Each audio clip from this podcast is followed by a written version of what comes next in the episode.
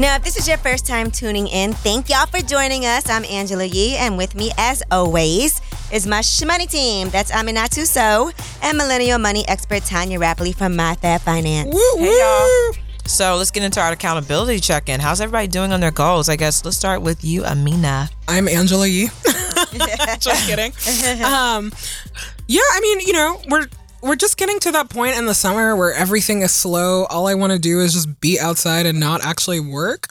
But in the next two weeks, here's what I have lined up: is actually uh, working on book stuff. Which let me tell you, writing a book is it's hard work, Girl, You to gotta actually do it. How. I don't know how you do this. Um, this is it's not fun. So actually getting that stuff written and then check into my savings plan because remember I'm trying to save so much of my salary, like a full year's worth of salary, and it is it's not been easy because all I want to do is spend money on travel and I feel like I'm depriving myself a little bit, but I have to remind myself that it's an investment that I'm making.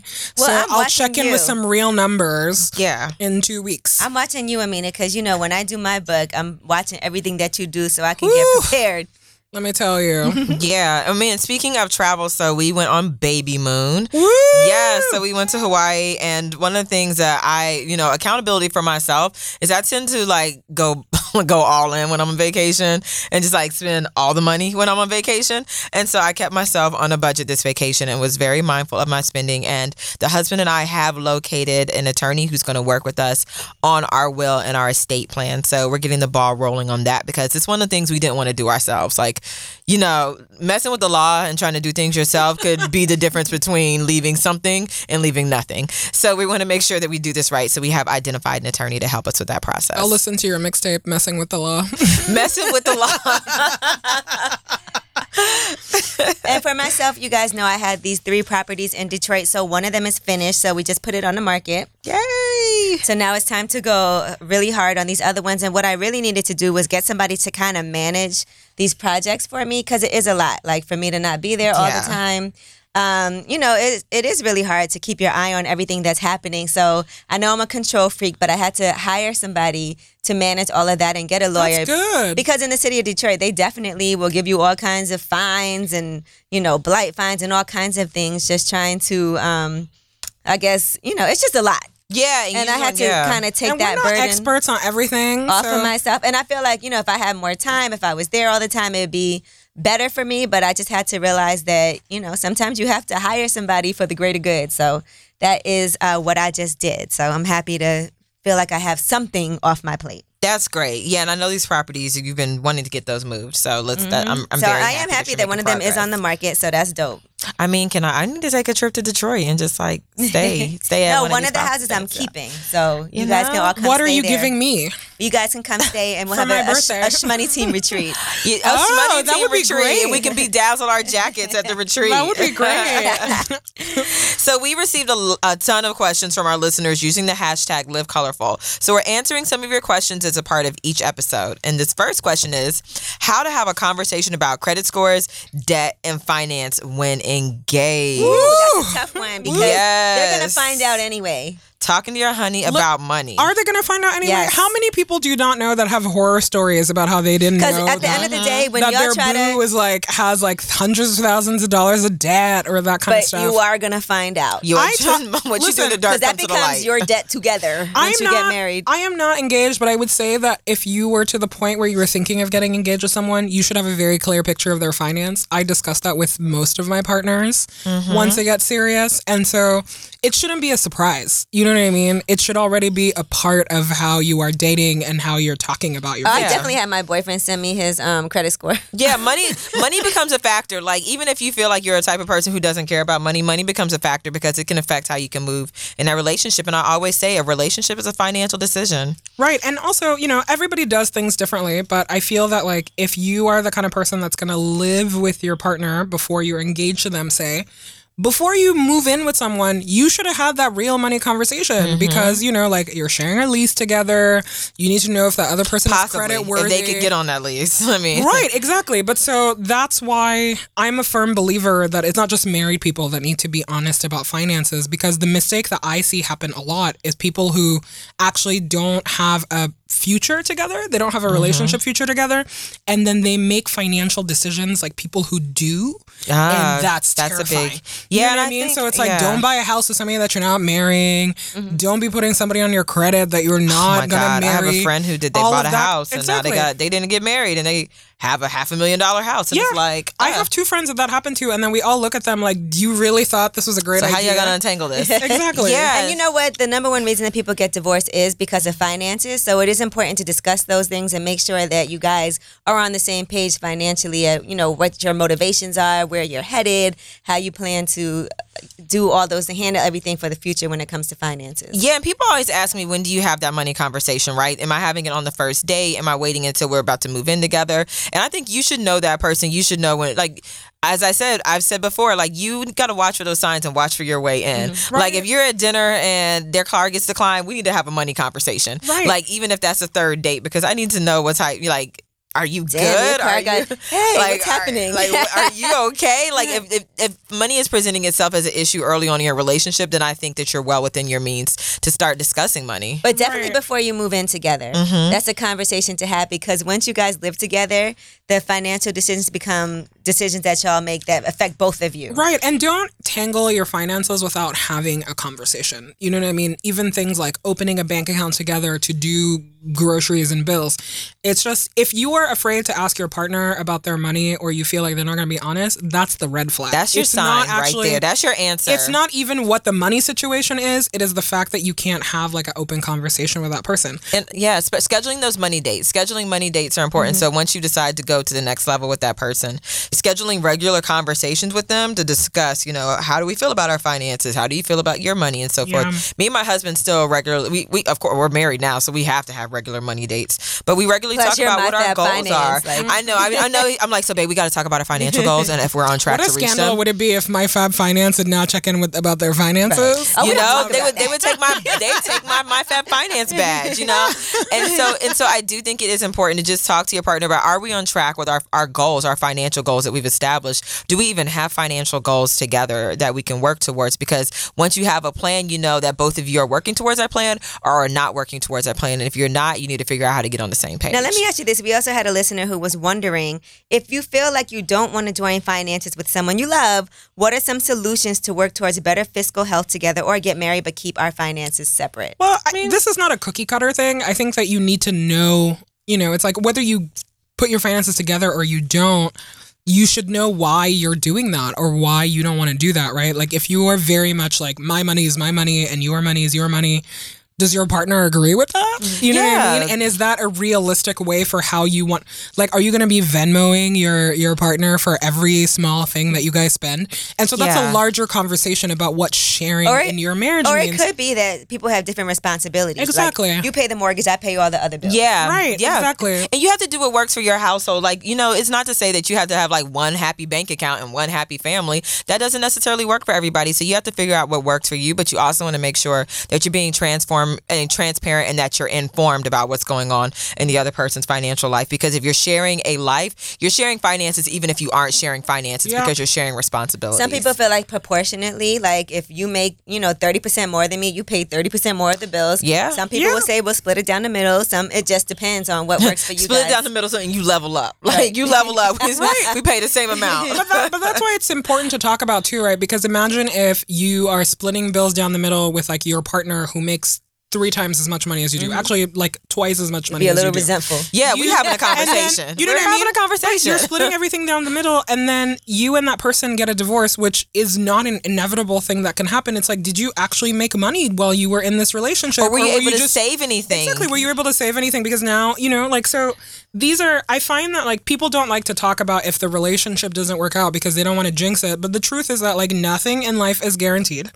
And Mm-hmm. also, divorce is not the only thing that can split a couple apart. Yeah. And so you really need to be honest about like what does this mean for both of us and how are you happy also as just an individual? You're like how like how do I stand in this relationship by myself and is this something that I'm okay spending money with or money on? And there's certain things that happen too. Like some people have issues where a family member might be asking your husband, like, okay, we need money. And he's giving them money every single month. Ta- Tonya just like recoiled from the microphone. Sorry, Tonya, what yeah, happened? I'm not. mm, It's a And sensitive sometimes subject in our household. Right. Sensitive subject in the house. but that's But that's okay. a very common issue is. that people have. Like they have family members that need money, and your husband wants to give that money, or you want to give your like, family I come member from, money. I come from a culture where like people give their their parents money all the time.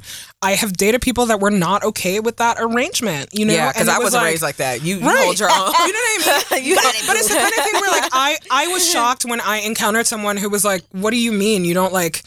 You know, like you're you don't give your parents money if they need it. But the truth is that like we had to come to a compromise where it was like, here's my culture, here's your culture, and if we want to be together, we actually need to figure this stuff out. Yeah. and nobody can be resentful of the other person. And that's an important conversation to have. And especially, you know, like we said, money leads to a lot of divorces are over things such as money or distrust or things surrounding, you know, financial infidelity. So when things aren't working out and you've explored other ways to try to mend a broken marriage, sometimes divorce is the only option.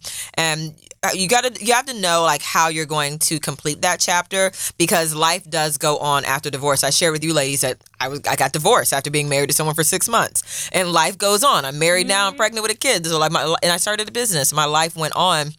But you have to think about how am I going to financially prepare for this divorce? How am I going to And divorce um, costs money too. Like Yes. it's not free to It was more expensive for me to get divorced than it was for me to get married. Oh, and I was only 100%. married for six months. Okay. Luckily, we didn't have any assets. But if you do have assets, you have to start to plan for that because I feel like mo- some people are blindsided by divorce, but for some people, you kind of know when it's imminent, and you should start planning for your your you know your best financial interest in that at that point. Yeah, that's so. I'm so glad that we're talking about this. So, you know, like, let's get into money, marriage, everything in between. I like that. Um, you know, you're our married woman expert here. Right. so I feel like And I'm not gonna I'm lie. just gonna be bombarding One you. of the main reasons that marriage is scary to me is because of finances. 100. percent You know, it, it- you really are intermingling your finances, and like you know, you just want to make sure that you know what that person's philosophy is when it comes to managing money, but then also get a feel for their personality type because. There's some people I feel like they're going to fight very fair when it comes to divorce, and you know some people are going to try to ruin you. Like you just know their personality type, and like they're going to try to take me for everything. So let me start to protect myself and protect my assets. And so you just have to look for those signs and make sure that you're you're doing what's in your best interest. And if you don't have a prenup, you'll want to research and review how assets are allocated based upon your state and your situation because every state is different. Every state has different policies. Some are common law states, some are common property Yeah, states. it's almost like make sure marriage is know. a very important decision that you make, Yes. and not something that you should do you on know a whim. on a trip to Vegas. You know what I mean? It's it's it's not that simple. And also, if you had any joint insurance policies or if you had joint health insurance when you were married, you want to make sure you understand your options and how divorce will impact your own personal situation as well as your children. Like, how are they impacted by this divorce if you do have kids? And then lastly, if you don't have property or children together, um, determine like the custody of like your pet. So I mean, Yo, that's real, If me and like if Oh me and my my husband got divorced, like Zori is mine. That's my cat, and Zori Zori is going with me. You know Who what I doesn't mean? want Zori anyway? Do you live in a community No. property state though? Him and Zori, like now that I'm on the road so much, him and Zori have bonded. Like we're on Facetime, and Zori's just like walking up to him and laying in his lap. Like, hello? I'm like, y'all are really Cheating friends on me. now, but that's my cat. You know? like that's my cat. But there's certain things Just wait just till a to judge asks Zuri which house he want to go to. he has no loyalty, you know, oh. like, and so it, it's important to think about those things that we don't think about, you know, like maybe you bought, maybe you bought a refrigerator together, or maybe you bought a computer, or someone bought gifted somebody something. No. Like, are they going to try to come back and Or take that, and that affects your livelihood? Right, or maybe the other person is more financially secure than you are. Like, what does it mean for them to give up something versus for you to give up something, right?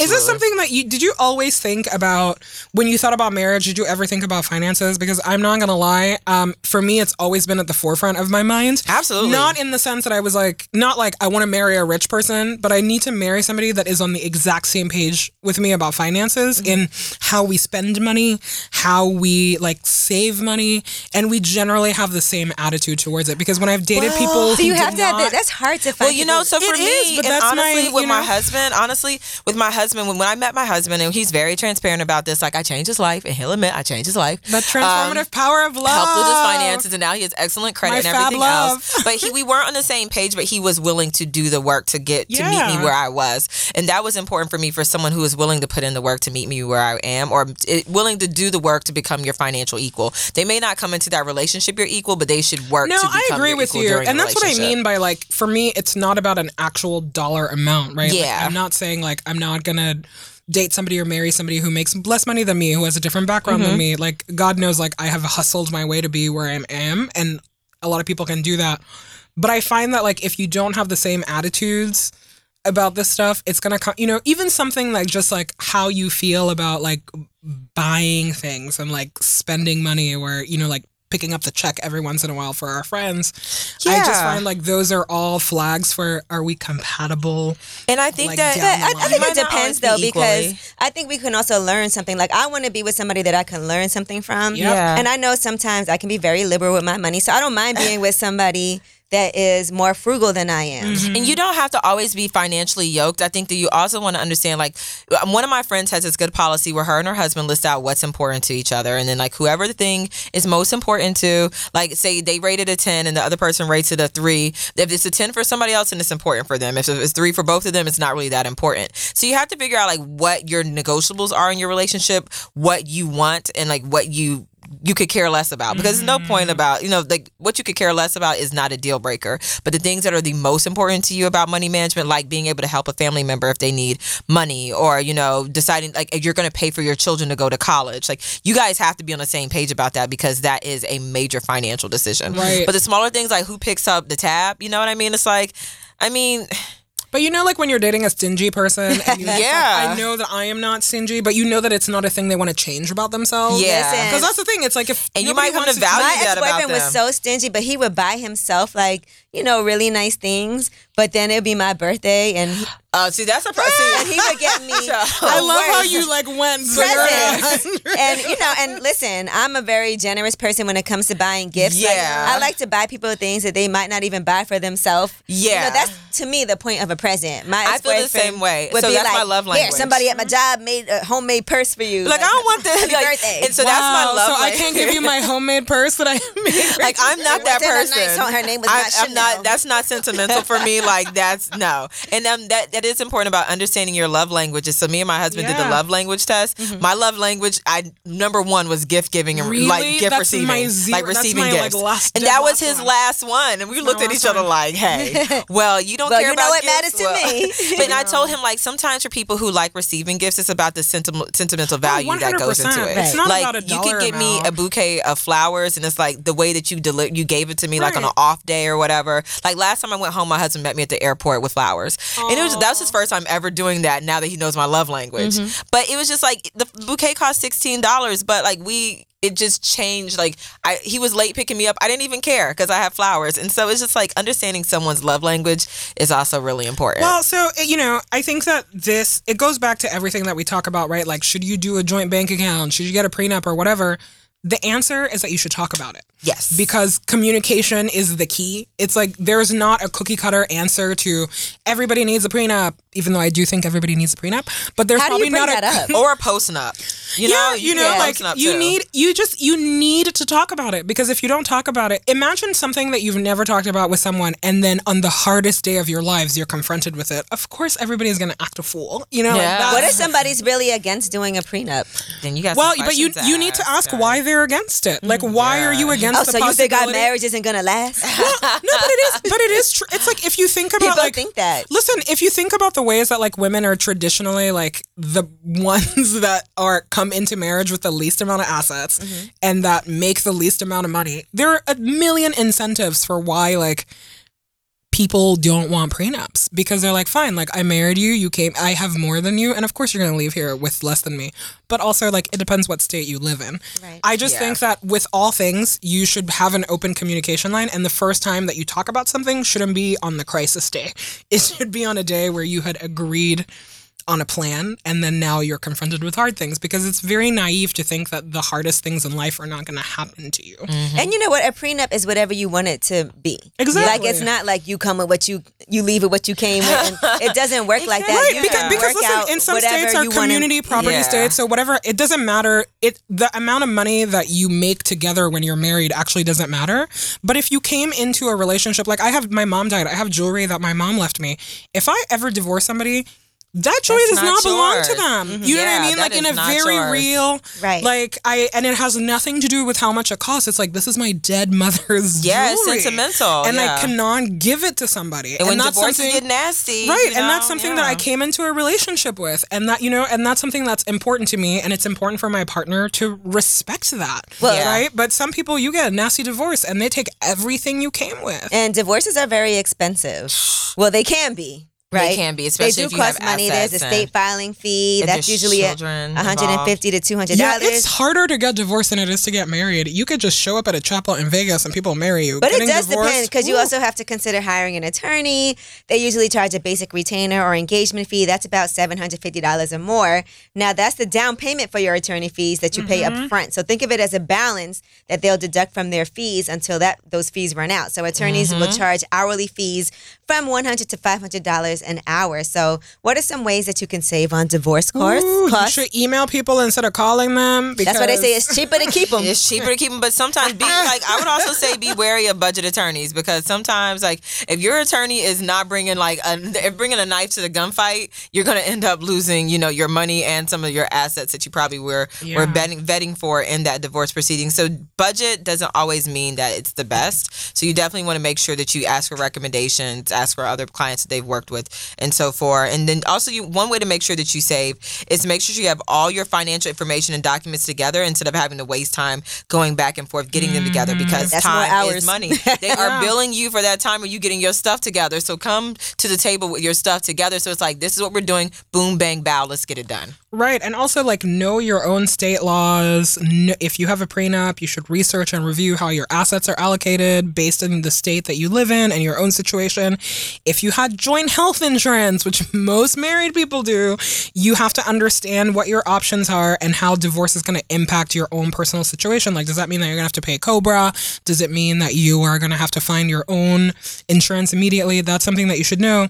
And even if you don't have any property or children together, you still have to determine custody of pets, for example. Yes, So- your cat is yours, Tonya. Zori is going with me. Listen, Zur- right. Zuri is somewhere filing. he, he's somewhere. He's on our, our Filing his kitchen floor where it's going, nice and cool. Not worried about neither one of us. Yeah. Well, besides having pets, having kids, that's expensive also. Yeah. Now, Tonya, I'm looking at you right here. How do you prepare for having a kid? Yeah. So, you know, yeah, definitely our cat was completely different. Um, especially as But entrepreneur. baby fab finance. Even though we do have like leave a cat cat, at home alone. We do have a cat sitter for our cats when we go on vacation. Our cat is bougie. He does not like being boarded, so we have to have someone come to the house. To Zuri out here staying he at the does, he does not think he's a cat. He did not understand how they were communicating. He's like, "What is this?" Um, so that did. I mean. I, I won't say my cat prepared me for my child, but it, it, it definitely did help me begin to start thinking about things that we wanted to do. And uh, for me, it was really you get like pet emergencies and stuff like that. you yeah, know? so for me, me and my husband, it was making sure we had an adequate amount in savings so that if something was to happen, we had enough money to pay our bills and so that the child would not be impacted. As you guys know, I'm aggressively eliminating debt so that I'll be debt free when this baby arrives. So there's like one last thing that I'm worrying about when I'm on maternity leave. Um, understanding your options when it comes to going on maternity leave and knowing what maternity leave is like in your state. Like, do they, how long can you afford to go out? Are they paying you? Are they only paying you half of your salary? How much money mm-hmm. do you need to carry yourself throughout that? And if you're thinking about leaving your job and you're an entrepreneur, Yes. you should think about those like maternity benefits that health you're leaving insurance. behind. And that's another reason we waited two years into my business is because I wanted to make sure I had health insurance. Like I, I, I j- yeah, I just wanted to make sure that I had adequate health insurance and health coverage so that I had as many options available to me in my prenatal care as possible. And so like it is doing that, making sure you have your money set aside for it. And then also how's your money going to carry you if you don't bounce back like you thought you would? Mm-hmm. Like if you have to get a, you know, a cesarean and you're out longer than you thought you would be or you're not able to work, do you have money to cover you in that interim? And then you have to think about paying for your kids' education if you want Yeah, to put them and in childcare. preschool, childcare. all of Childcare is those a whole things. rent. When my cousin told me how much she paid in childcare, I had to sit down and I was like, I guess I'm never having a kid. Or You know- they, or I'll be home and they'll be with me everywhere and there'll be no childcare. and there are different options, you know. Like, so we're we're looking at doing a shared nanny instead of going to Yeah. childcare because we're both entrepreneurs. So we're looking at doing a shared. oh, it's like a carpool nanny. It's like it's like a nanny who like watches other entrepreneurs' No, kids and so forth. You know, it, and so I, I and so out thinking here about doing like Uber for nannies. I love it. yeah, so think about how we grew up and everything. Like I was, uh, I think I was telling you, we were off air. Like I grew up, I did have a nanny growing up because my parents were in the military, and so my parents would have to be stationed elsewhere for like both of them would be in like North Dakota for six months at a time, and so we had a nanny so that we wouldn't disrupt our lives and so forth. And she was really affordable. Like when I say nanny, people are like y'all were balling, but it's like no, she was really affordable. And um, but my parents were always very conscious of ensuring that we took care of our own financial responsibilities. So it was like I cleaned up my room. Like she did not work for me. My mom was very clear about that. And when I became old enough to get a job, I worked. Like I was buying my school lunch and everything. Yeah, you there wasn't really an allowance. Like my mom really wasn't big on allowance. Yeah, I My mom never was had like- allowance Yeah, my either. mom was like, uh, you. You did you eat dinner? But did the way, but the way that your, like but the way that your parents taught you about money was that you had to take care of your own lunch, you take care of, about your own registration Yeah, fees. and so there like was that, no right? allowance, but as soon as I got a job, I started paying for my own school lunch. My mom made sure I knew how to handle financial But how old were obligations. you then? I was I was 14 and a half and I was bagging groceries at Winn Dixie and my mom would be like, "Do you, you. want to buy these Reebok classics or do you want to eat lunch this week?" You were What like, "Reebok? Classics. And so I, so I learned how to sign. yeah, so weeks without I lunch. learned I learned my Give me that lesson. I will never forget the Air Jordan 3s came I out and I bought them with my with my little paycheck and I didn't have lunch money so I was telling Amina like I learned how to play spades for money for so that I Five like, dollars at a time. five dollars a a hand. shark. Yeah. Yes, so that I could buy lunch because I spent all my money on Jordans. But it also My made me Fab more Jordans. responsible. and I still love sneakers to this day. You probably will catch me with a pair of Jordans on. I love it. But it, I think it is important to think about how you plan to raise your children when it comes to money, and like, Mm-hmm. are you guys going to give them an allowance, or are you going to be like my parents and be like, no, but when you get a job, And this is something that like you and your husband talk about, like how like how long are you going to support your own child? And Yeah, you know, that's because I important, imagine that because I imagine that you were raised differently. I was raised that as soon as you're 18, you're out this house. Right, me too. It was like was 17. This house. It was like you're out this house. Even though I did like call my parents and borrow money like throughout the time, they were there to help me. But it was also like we are not your lifeline. Like we're here to help you, but you have to figure things out Yeah. yourself. And I, I, I do want to create a, so that my child is financially supported to pursue their goals and dreams and fail if they want to, and know that they have mm-hmm. support. But I also don't want them to feel that they don't have to work and don't value money and don't have a work ethic.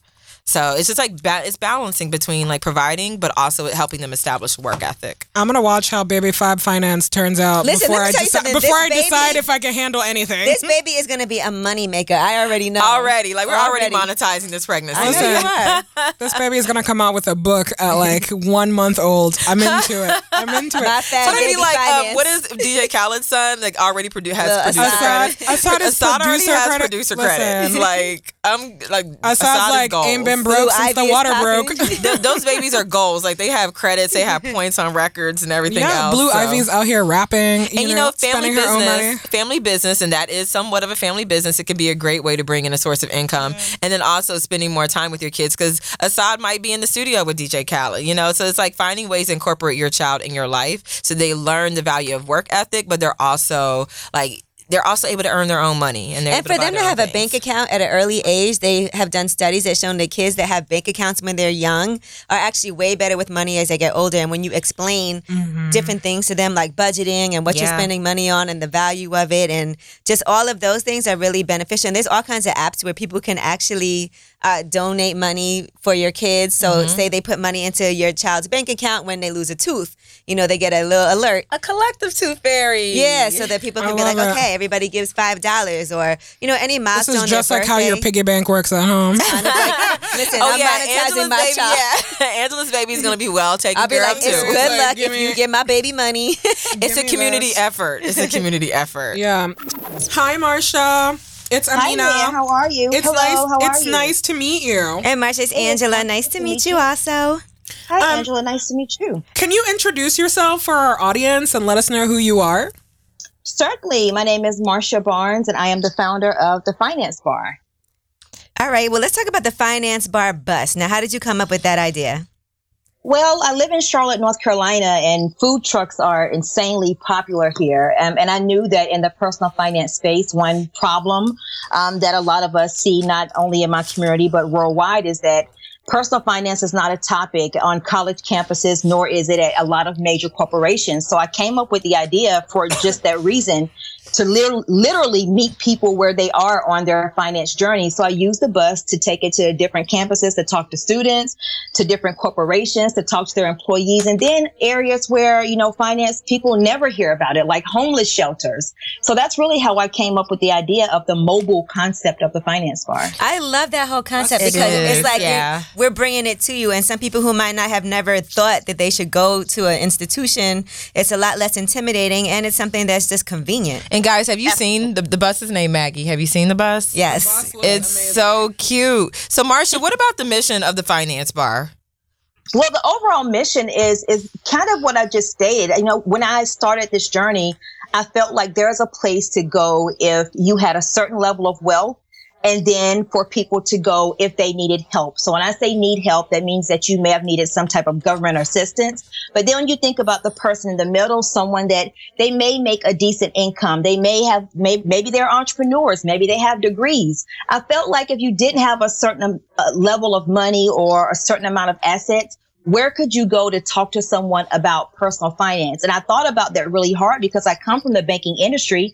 And while you can go to a bank, you can go to a bank, but then you're also going to be sold a product. So Right. there's a trade, there, there's a trade off of that. Mhm. So that's what, that's what my true mission is, is what about the person? They may have a great job, but they're still, still living paycheck to paycheck. I wanted to fill that gap. So that's really how I came up with not just the concept of the, the mobile bus, but the overall concept of the finance bar. Marsha, I love that. You know, I have a juice bar in Brooklyn and we do this finance series called Wealth Wednesdays once a month. And it's kind of the same concept. Like uh, all the customers that come into the juice bar, instead of them having to make appointments and go places, and we've had, you know, people like State Farm come through. Tonya's been there. I've been there. A. yes, also. And it's really just for like residents in the neighborhood who come to the juice bar who might not have, you know, think about accessing this information otherwise, uh, just to give them that outlet. I love it. yeah because it's, I think it's just it's so necessary because people think you know when you have I, I truly believe is that when you work at a certain place or you have a certain level of college education or just education in general that they feel that you have your personal finances all together. Mm-hmm. And as long as people think that we'll we'll we'll keep going with that idea. And as a person you'll begin to say to yourself that what I'm doing is the right way to do things and then you'll never find yourself out of a financial struggle. So the finance bar is just really centered around not leaving anyone behind on this journey regardless of where you are in your personal finance challenges I love how creative this idea is because, you know, a lot of people have also creative ideas, but they don't know how to execute them.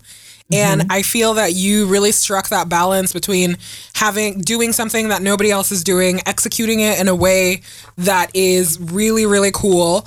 Um, but I'm really wondering, like, when you were talking to people, uh, potential customers, the other entrepreneurs, about the idea, did people believe in the concept immediately, or did you have to really prove yourself first?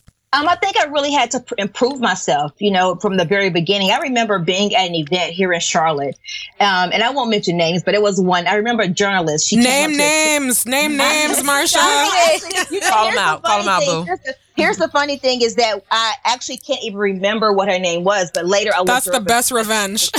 Yeah, I'm like, I hope it wasn't me because I'm in Charlotte a lot. wasn't you, but I remember her coming up to my bus and she said to me, you know, she got on the bus and she said how amazing it was, but then she made the the uh, comment and said, "Well, this is what you do, but do you really know what you're talking about?" Whoa. Ooh.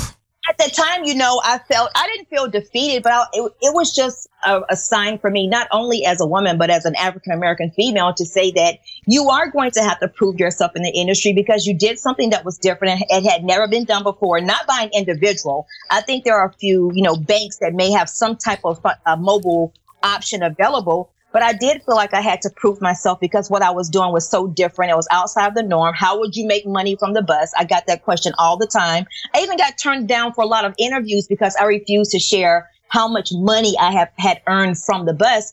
And I didn't feel comfortable sharing that because that was never my goal. My goal was to sincerely help people on their journey that couldn't get the help otherwise. So I think very early on, I felt I had to prove myself, but now I don't because it's just something that I truly enjoy doing and I love helping other people. Well, along those lines, your services are a lot more accessible and affordable than some might realize. Now, what did people say when you told them you wanted to offer financial guidance for just $10 a month?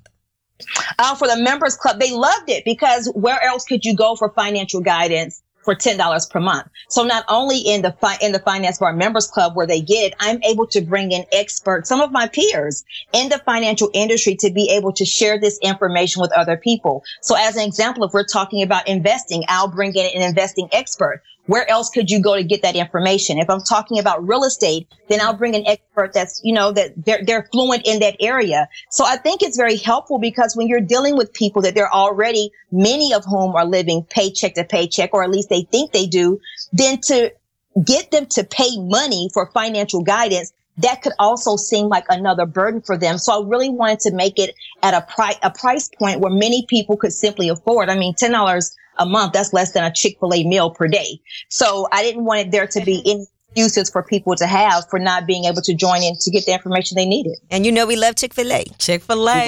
well, Marsha, I you know, I remember so Marsha and I were part of a group called the Frugal Fab Five and we were making finance a, br- a, brown girl thing. So I remember when she came to us and I told us, this. yes, and she told us about this concept. We were like, oh my god, it's going to change the game. But you were still working at your full time job. And yeah. so you decided to finally go ahead and go all in, and that was leaving the safety of your full time job. What made you decide to go ahead and do that and make that transition? Well, two things. So number one, when I when I decided to take the finance bar went public and I was in the local paper. I was in the Charlotte Observer. And I got to work that morning and I started to receive all of these emails from my peers at work like, "Hey, congratulations." I even received an email to be on like the the podcast or the media outlet for the bank, right? But then another e- another email came from HR and they were like, "Wait, what are you doing?" Because if you read the paper, what the headline said is corporate trainer of local bank launches finance bus, or it was something like that. Well, I worked in the finance industry, so you can see how those lines could be blurred, right? Mm-hmm. So I could, so at that point, I felt like I'm, I'm doing too much to be working here and it's time for me to move on. But I also think it was me being around Tonya, people like you having friends in the industry that are also doing this thing. And I just really love doing it. So once I got to a point financially to be able to do it and earning money in my business, I just kind of launched out. I didn't think about it and I just left.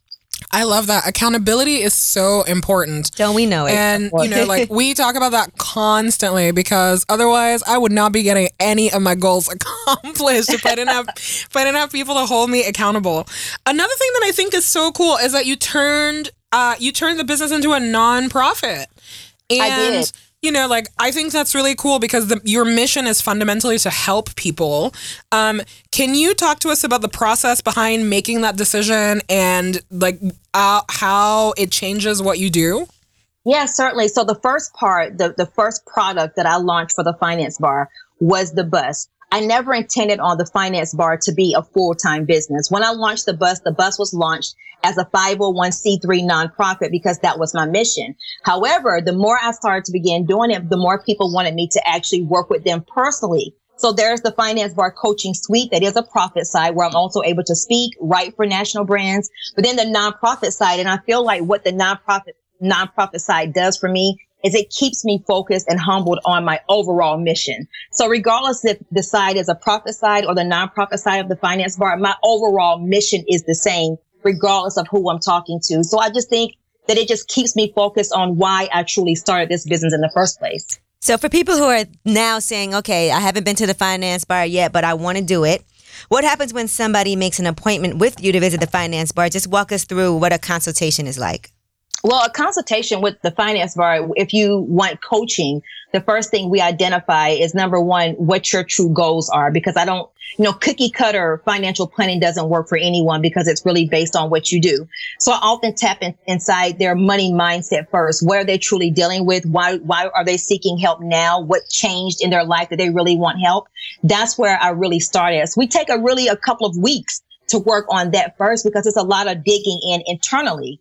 And then from there, we begin to work on your goals to look at the facts of your situations, the data, because once you have individuals data in front of you, everything else tells a story in itself, but everything else is pretty much black and white.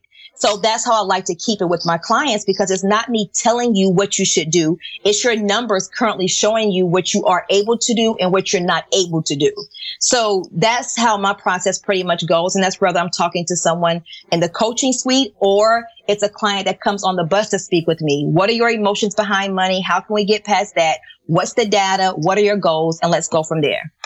So you mentioned coaching and you coach quite a few people, but can you break down some of the other services you offer? I know that you mentioned a few, but can you just dial back and um, mention those so that people Sure. can hear how you're monetizing, I guess, the finance bar and your business overall? So in addition, in addition to coaching and the buzz, then I also write for a lot of national brands. I also speak for a lot of national brands. I'm also an adjunct professor on the side because I'm a true believer in I love, you know, educating people in general. But the way that I truly monetize the finance bar is number one, through my members club, which is $10 a month, which is my best selling product. Uh, I'm sure for obvious reasons. But on top of that, then I have coaching. Then I also speak for national brands and I also write for national brands. So all of that, those streams of income is how I pretty much monetize the overall vision of the finance bar. Wow, you are doing a lot. Like a lot, a lot, a lot. You know, also so many people think that like this life, the life of being an entrepreneur is like pretty glamorous. You're always high energy. You are getting things done. You're out there. Your face is, you know, like people know who you are. But, you know, the truth is that like all entrepreneurs make sacrifices. So, mm-hmm. can you talk to us about some of the sacrifices that you've had to make? God, I think my, I think that for the finance bar, the finance bar is a, is a heavy lift for me because you, as, as you mentioned, I have to do so much on so many levels. But some of the sacrifices for me personally is I felt like for years, I haven't taken a true vacation where I haven't been thinking about work. Um, I think that, you know, a lot of times my son just graduated from college. Travis. And I felt like Travis, yeah, throughout his college years, you know, I was, which I love because it was a time that I was just becoming a full-time entrepreneur while he was in school. But I think that I missed out tapping in emotionally a lot, a lot to my family while I've been building the finance bar. So all of that is, you know, a sacrifice. And while it may look pretty to many people on the outside, you know, I'm sure that you ladies may agree that entrepreneurship can also be a very lonely journey. Ooh, tell me about it. Yeah. It's a very That's the- lonely journey. That's So the thing those- nobody talks about. And people don't No get your struggles. You know, people are like, well, must be nice to wake up when you want. And it's like, yeah, but I also have to chase these invoices. Yeah, I don't wake up when You're- I want You do, especially when you're, especially when you're starting, right? It's like you're your own accountant, you're your own assistant, you're your own. It's like name a thing that happens in your business. You do all of it, and Yes. because you're doing something that nobody else is doing, you don't have anybody to talk to about Yeah. all Right. the things that happen. And in like your day. Marsha says, sometimes having a full time job at the same time as launching your own business Wow, yeah. is a sacrifice in itself. It is. It really is. well, what's your Yeah. vision for the future of the finance bar? The, the vision for the future is I would love to have more buses, you know, in some of my, in the local cities. Um, I'll maybe like to franchise one, one day some of the buses, but long term, that's what I visualize. And then continuously growing my members club because in the members club, I think it's a way to bring a lot of women together at one time in a community that's online. So both of those is my long term vision. Continue to grow the members club. And then on the other side of that, continue to launch the buses in cities that again may not be receiving this information at all. Um, that's where I want to keep my focus. And what about your personal vision? So you said your business vision. What about your personal vision? Is there a vacation on the horizon? Yeah, or listen, I've learned self-care? a long time ago that as hard as we work, we have to give our a vacation is Yeah. part of work because If you you, need don't that unplug, you are gonna to rest fall your brain for a minute. Yeah. So it's that personal vision.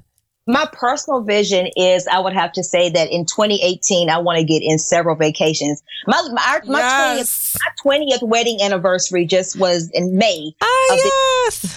Congrats. Uh, so now I think that I have this thing under control. Now I can kind of focus on getting back to vacationing and a lot of other things that I truly enjoy doing.